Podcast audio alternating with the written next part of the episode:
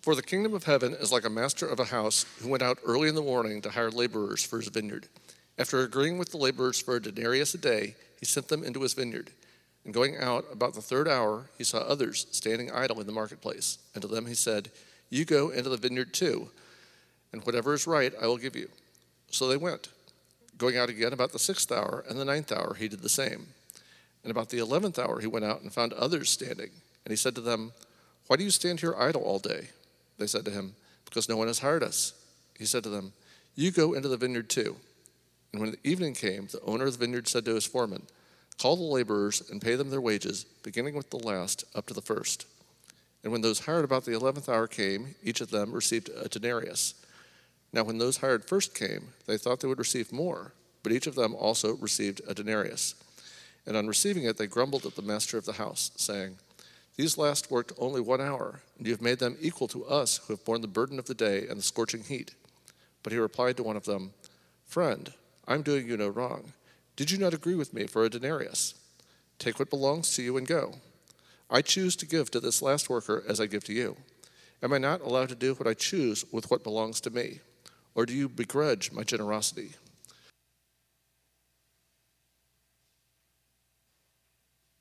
I wrestled with this, uh, this message this morning. In fact, I was about this close to just shifting gears because I felt like maybe this message was about several months late um, in, the game. And uh, I have been praying like crazy that uh, the Lord would help this to really be what we need to hear. And I know it is a word for us um, where we're at even today uh, as a church and as members of the body of Christ in general. And so I would like to, uh, to talk about what it is uh, to be called in his service. And so, looking at this passage, I will uh, just say Jesus is giving this parable up front. He's addressing the 12 disciples in response to Peter's question about, excuse me, what they should expect to receive for all that they have given up to follow him. And uh, and so, first, I want to talk about the labor. Now, we talked last week about crowns, and we talked about reward, and we talked about those who are facing trials of various kinds. And again, thank you to the Millers. Uh, that really made my day last Sunday when they sent me a picture of the, the, the three kids, like, sent a picture of wearing crowns, and I was just like, it's awesome. But we talked about this idea of, of toiling and facing trials in such a way that we recognize that it is it is building steadfastness in us, that, that it is about equipping and strengthening our faith in the Lord, helping us to understand that He is at work, that He is doing the testing. He's the one ultimately in charge. We sang songs this morning about His rule and His reign and how He is king over all. And I think that's one of the things that we have to keep in mind that Jesus is also helping to remind in the bigger picture of this parable is who is in charge who's the one who's doing and, and calling. And so when Jesus responds to the disciples, he first talks about uh, the labor. Um, I'm going to talk about these four things today it's the labor, the laborers, the landowner, and the 11th hour. So, the labor. So, what we see is there's an understanding there's work to be done. There is labor to be done, and the people are looking to work. There is something within us, and I think this goes back to the very creation mandate in the garden in Genesis 2. When God places Adam in the garden and he says, Here, you are to tend this garden, you are to care for it. Um, God created us for work, He created us to, to feel and find some sense of fulfillment and satisfaction in doing good work. And so there is something when we're not doing that work, a restlessness starts to happen. I remember my first real experience with this was when I shared with y'all several years ago. Um, kind of was a, a catalyst point of, of shifting everything as God began to do his work and moving us towards seminary and where we are today.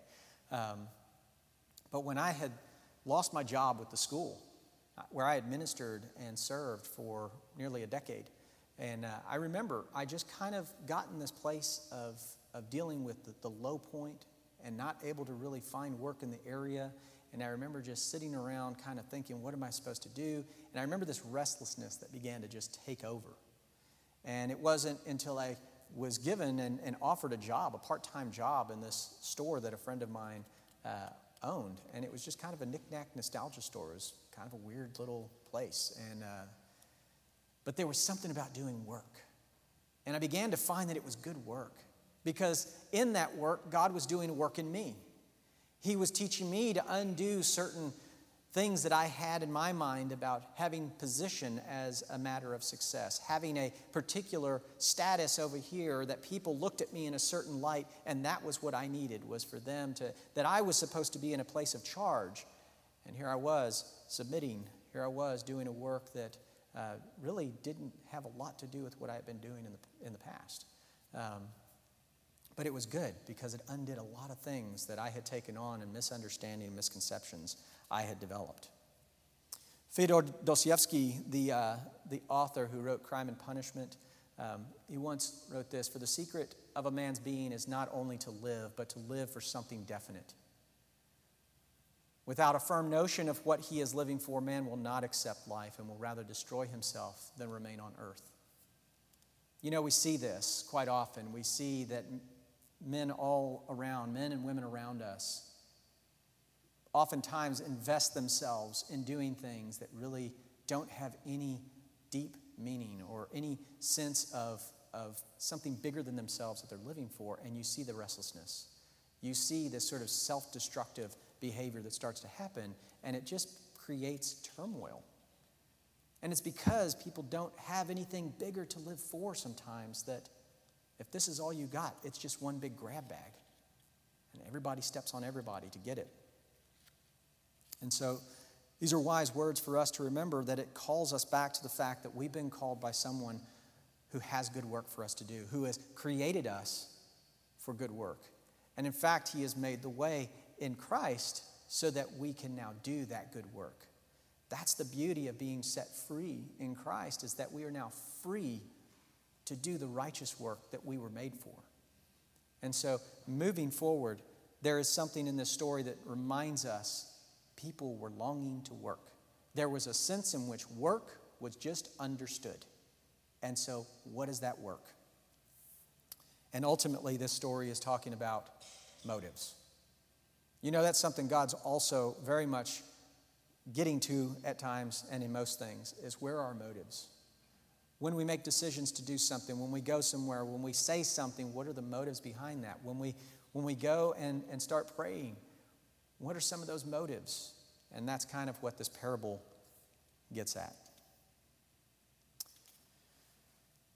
Let's talk quickly about the laborers, because that's, that's really who we are. We're the laborers in this, uh, in this story. During the time of Christ, in this region, you have the, the, in the context itself, the regional context, up to 70% of the population basically were struggling farmers and fishermen. Um, or they were living at subsistence, subsistence level, basically survival uh, laborers. They were, they were working just to try to survive and not starve to death. And they worked for others in fields or factories. A denarius was a standard day's wage at this time. It enabled a laborer to buy food for himself and his family for the day with maybe a little left over. Hired hands resembled like modern migrant workers today. Their employment was seasonal. Any surplus they received had to be carefully saved. By any modern standards, these 70% lived in poverty. A bottom 10%, and sometimes more, made up the class of outcasts and expendables. They were often below even the subsistence level, with starvation as the real threat for them.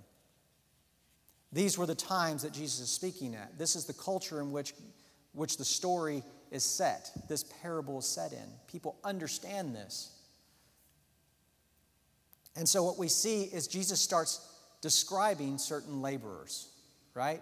He starts breaking down those who are laboring. He says, and going out, after he says, For the kingdom of heaven. And that's the one thing I do want to make a quick, clear statement on. Before we try to immediately, because I know our temptation is always, and it's something I have to break too, is the temptation to go, oh, why does this fit right now, right where I'm at, right with this situation? Keep in mind, we're dealing with the kingdom of God, Jesus is talking about. This is about the kingdom of God, what he's doing for his overall kingdom. It's like a master of a house who went out early in the morning to hire laborers for his vineyard. After agreeing with the laborers for a denarius a day, he sent them into his vineyard. And then it says, he went out on the third hour, saw others standing, standing idle, and he said, You go into the vineyard too, and whatever is right I will give you. So they went. Then he went out again in the sixth hour, the ninth hour, he did the same. And about the eleventh hour, he went out and found others standing. He said to them, Why do you stand here idle all day? They said to him, Because no one has hired us. He said to them, You go into the vineyard too. And they did. So, coming from Texas, this is actually a photo from a very familiar uh, place in Plano, Texas. It's a labor, uh, it's a labor station where day laborers can go, and and it really is. If if you've never driven by these places, I remember as a kid and even as a teenager in college, before some of the, the cities actually designated day labor stations, you could drive under certain bridges and places and you would see just clusters of people just jumping out waving. And, and most of them were immigrant workers. They, they, you could tell. Um, some of them were probably illegal. Some of them were, um, some of them were just down on, you know, in, in their financial situations. But you could see these people just pushing, moving through, trying to flag somebody down, and you'd see these trucks kind of stop at times, and you'd see them talk, and they jump in the back, and they take off, and the others keep trying to wave down other people. And this would go on all through the day a lot of times. There would be a certain point in the day, number one, Texas gets super hot, but number two, there's just a point in the day when you would find those, those areas just empty. There's a point at which they just gave up. No one was hired for the day. I'm not going to make a full day's wage. And a lot of it was based on the fact that most of these people were paid just minimal. I mean, below, below, way below um, minimum wage to work a full day. But they were taking whatever they could get. This is a picture of one of those places in Plano, Texas, which was close to where we lived before. Um, and the thing about this is that you learn as a, as a worker, a day laborer, you probably learn very quickly about, about whose truck you want to get into and whose truck you don't want to get into. Who is good to work for and who is not. And, and I tell you, it's, it's hard when you live in a culture where you, you can hear some of the stories of how people are treated um, just simply because they're desperate desperate to work. They can't afford to sit around. And so Jesus starts to draw out a picture for us of these workers. He starts to take this group of workers who are standing there and he says, The first group are your contract laborers, let's say. They're the ones that the, the master of the, the landowner comes and he says, I need some workers. And they say, Okay, we'll do it, but only if we get this out of it. We expect this at the end of the day. This is what these are our terms for us to work for you. He says, Give me what I want for my work and I'll sign on. They demand that their terms are met. These are contract laborers. Then there's the promised laborers. There's those that he finds after the third hour, sixth, and the ninth hour. And he says, Listen, you're just standing around idle. Go work, and I promise I'll take care of you. They go out to work based on the promise of this landowner.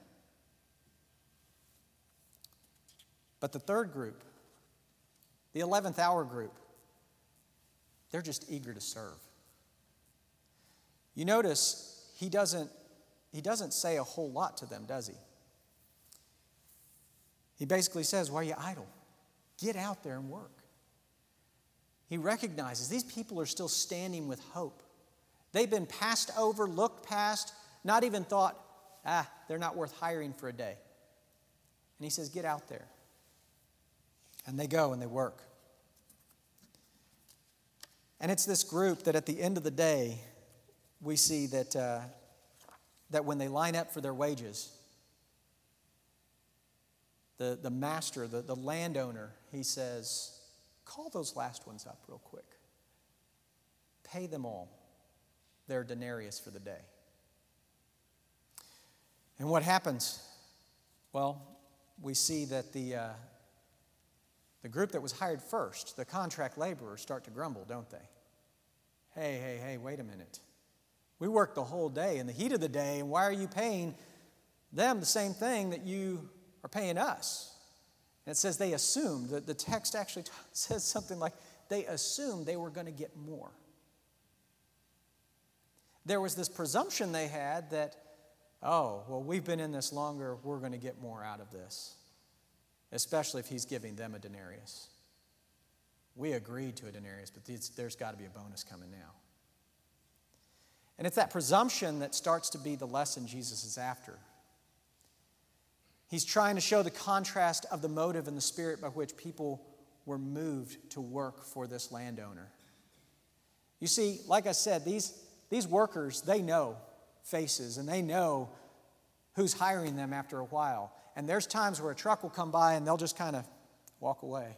Like, mm-hmm, I'm not holding my hand out. They'll sometimes warn others, hey, don't do it. Don't do it. He's going to offer you some, sounds like good money, but he's, he's not good. He's not good. But this guy, this landowner, apparently has a reputation enough to where there are people who recognize this guy, number one, has the means, he has the work available, but he's also a good guy. There's something about his character that that last group in the 11th hour knew I can go, I don't even care, I just want to be part of the work that's going on on his land. I want to be a part of what he's doing there in his vineyard because his vineyard's good. His vineyard, his vineyard is the place you want to work, and this is the kind of guy you want to work for. And what we see is it is that wait for the 11th hour. It is that, that trust that they have in this, in this master, in this landowner. They had no contract, they had no promise, they just had the command of him. They trusted him in his goodness. They're given a role, a place, a purpose through the generosity of this landowner. That first group, they're not grumbling really because of what, you know, they're not being treated fairly. They're grumbling at the generosity of the landowner. And so there's something in which we need to see the danger of also people watching here. I remember years ago, a wonderful gospel preacher came to my college and he preached in a chapel and he had mentioned something on this text and he talked about the fact that, that we all need a blind eye and a deaf ear. Because there is a tendency to look off and look over at what others have and to say, oh, look, they've got that and that, and I don't have that. Why don't I have that? I'm not going to serve and I'm not going to do unless I have that. Unless there's promise that I can get that too. It becomes sort of a spirit of consumerism that we, are faced with right now in our culture today. What am I getting out of it? This was one of the challenges working with students over the years in the school. When we would do a fundraiser, we'd have to figure out a way in which, oh, what can we give them that's a treat in order for them to come and work and serve in this opportunity? What, what is it in, what's in it? Do I get a cool shirt? Do I get a this and this? And there would always be that question. It's like, we have an opportunity to serve a good God who has rewarded us already with plenty. How can we ask for more when He meets our needs daily? And He continues to give us that and more. And that's really what Jesus is getting at is our motives.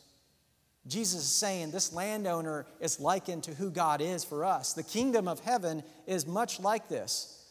You have a king, a landowner who rules over all this land. He has so much of it, he has so much work to be done, and yet there are those who want to negotiate with him. There are those who want to say, I need these kind of things for sure. I need these certainties. Boy, this has been tough for us, hasn't it? As a family, I know this is tough because we understand what it was like to be able to say, oh, yeah, if we do this and we do this, this is sure to turn out this way. We can definitely, we learned to plan pretty well. And then God disrupted those plans. And He reminded us, no, I'm, I'm God, but I'm still here and I provide. But the whole key is I want your heart tuned into me and I want you to just trust me. And this is where we have learned to give the testimony of the 11th hour God. Um, people talk to us, and uh, just recently we were talking with a new family that just moved to seminary, and we were talking with them, and I began sharing how God has been our 11th hour God in this whole process. He has taught us to wait till the last minute when we can't figure out what decision do we need to make. What is the choice you're putting before me? What is the work I'm called to do? What is it, Lord? And it just doesn't seem clear right away. It doesn't seem like something I can chart out, put on paper, and go, well, financially, this would actually move us to this, and we could do this, and then we'd be able to, and then the kids would be able to. It all seems like a muddy mess. And we end up waiting, and we start feeling that anxiety draw up, and we start panicking a little, and we keep trying to pray, and in those prayers, we're just holding back something. And then, and then finally, when we give it over, and we realize we're getting down to the line, oh, Lord, what, okay, our lease is going to be coming. They're going to need us out at this point. We're going to have to do this. And there he is. Oh, by the way, I've got this for you to do. And that's how it's felt over and over. And I watched as we were sharing this with, with, uh, with one of these new students, and her eyes started tearing up because you could tell she had encountered the 11th hour God. Right now, it feels like an 11th hour. Many of us have been faced with 11th hour decisions, and right now it feels like an 11th hour time for us. And you know what? I want to encourage you, church. God is still at work, and He is there, and He is a good master. He is a good ruler. He is a good king, and He loves us, and He knows what's best for us. And He rules more than Highlands Church. His work is greater than just this it goes and extends kingdom wide. But yes, the question is Lord, what would you have me do? Lord, what work can I do right now? I know it doesn't seem like this might pay off or that might pay off, but what can I do right now? And that checks the motives of our hearts and it tunes us back into the landowner and it reminds us that he is the shepherd of a thousand hills. We are the sheep of his pasture. But he's the one who leads us along still waters. He's the one that makes us to lie down in those green pastures. But there's also, he's also the one that, that gathers and he sends. And so we have to be mindful that the work that we are doing, the work that we're a part of, the work that Highlands has been a part of in this great narrative of what God's doing is, is a beautiful thing, and it's part of His kingdom work ultimately. And that when we find ourselves faced with 11th hour decisions, and it might not just be Highlands Church decisions, there's 11th hour decisions in every bit of our homes, in our lives.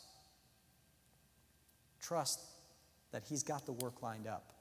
I love Ephesians 2:10 that we are his workmanship created in Christ Jesus before the foundations of the earth who has created good works for us so that we may walk in them, right?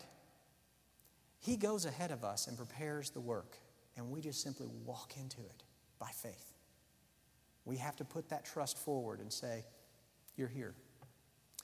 Over the years, when I taught my students, the first quote I would have them learn in my class was Phillips Brooks' quote Duty makes us do things well, but love makes us do them beautifully.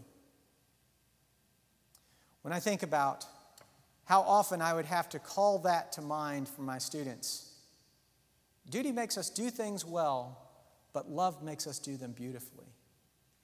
That's the point of what Jesus is after, is that he's the one who ultimately makes things beautiful. He is the one who's doing a restoring work. He is the one who is reconciling people back to God in Himself. And it is a beautiful thing. And we can work out of duty. We can work and say, I got to do this because this is what I got to do, and we can do this because I'm going to get this at the end, I know. And then there's just simply doing things because we love Him. Serving, loving, caring, working, all the way to the end till we know where are you sending us next? What are you doing with us next? What is next on the, on the docket, Lord? And we entrust ourselves to Him in love. And we will begin to do those things beautifully. It becomes an outflow of our love that, from the love He's shown us. And that's actually the very nature of what God intended for His people in the gospel to do that His love would pour into us and it would overflow in good works of mercy and grace and love and help and, and, and just creativity. But it also means that we trust Him to work in the midst of all that. And that sometimes He gives us a call that moves some of us somewhere, others elsewhere, some of us together in one place, and we continue to do work, but ultimately we're doing it for the kingdom of God. And so, as kingdom workers, I would encourage each and every one of us here that we would do it in a manner just trusting in the good, good Father that we have, who is also the landowner, who owns the vineyard, who is abundant in his supply, and who walks with us all the way through. And beware of people watching. Second Corinthians, I don't have a slide on this, but um, 2 Corinthians 5 says, For the love of Christ controls us, because we have concluded this, that one has died for all, therefore all have died. And he died for all, that those who live might no longer live for themselves, but for him who for their sake died and was raised. Years ago, I remember studying this passage and this idea of Christ controls us, the love of Christ controlling us, is like this picture of taking a watermelon seed and pinching it. It, it, it compels, it squeezes us so tight. His love squeezes us so tightly that it just pew, projects us out. That's the kind of love that God has for us.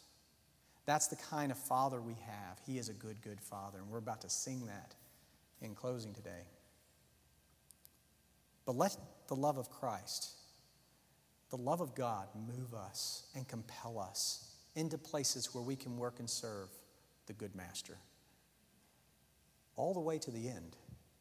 We can't retire from this. This is the good work we've been made for, what you've been made for. And we will do it together whether bound together in one place or together scattered, doing the work with others who are doing that same good work, we are ultimately one body in Christ. We are an eternal family, and that is the gift and the peace that I get, no matter what may come. That you are my eternal family members. We are bound together forever. And God will gather us one day for an incredible feast and a celebration. A worship service we can't even wrap our minds around. And I imagine Chris and Brian, Bill, Hillary, Brent, Adrian. there will be many joining in that music. Let's pray. Father, we thank you so much that you are you are our great shepherd. Lord Jesus, thank you that you are with us by your Spirit, that you have done a work that, that gives us confidence to, to just trust you, to trust in the goodness of your provision, that, Lord, even in the waiting, you're doing a work. We thank you, Lord, that, that we can trust that you will meet all of our needs, that, Lord, you, you hold us together by your Spirit that you hold us together and you put us to work. And I pray, Lord, that you would help us all in what feels like an 11th hour. That, Lord, you would help us to be confident in you, that we would trust that you have good work for us still to do, And that, Lord, we would find your energy and your power and your love to do it, your resolve to do what needs to be done and what is before us. For however long that may last, Lord, we know that you're with us and we're thankful for that. We know that you have called us and we're thankful for that. I thank you for each person in this room today, Lord, and those who can't be with us this morning. We pray for those who have family members who are ill. We pray for those, Lord, who have yet to know your goodness and your love. We pray, Lord, that you would that you would turn us in their direction, Lord. That you would help us to not miss those opportunities that, it, that we have to do your work and extend your love and your grace in Christ. And we pray it in his name. Amen.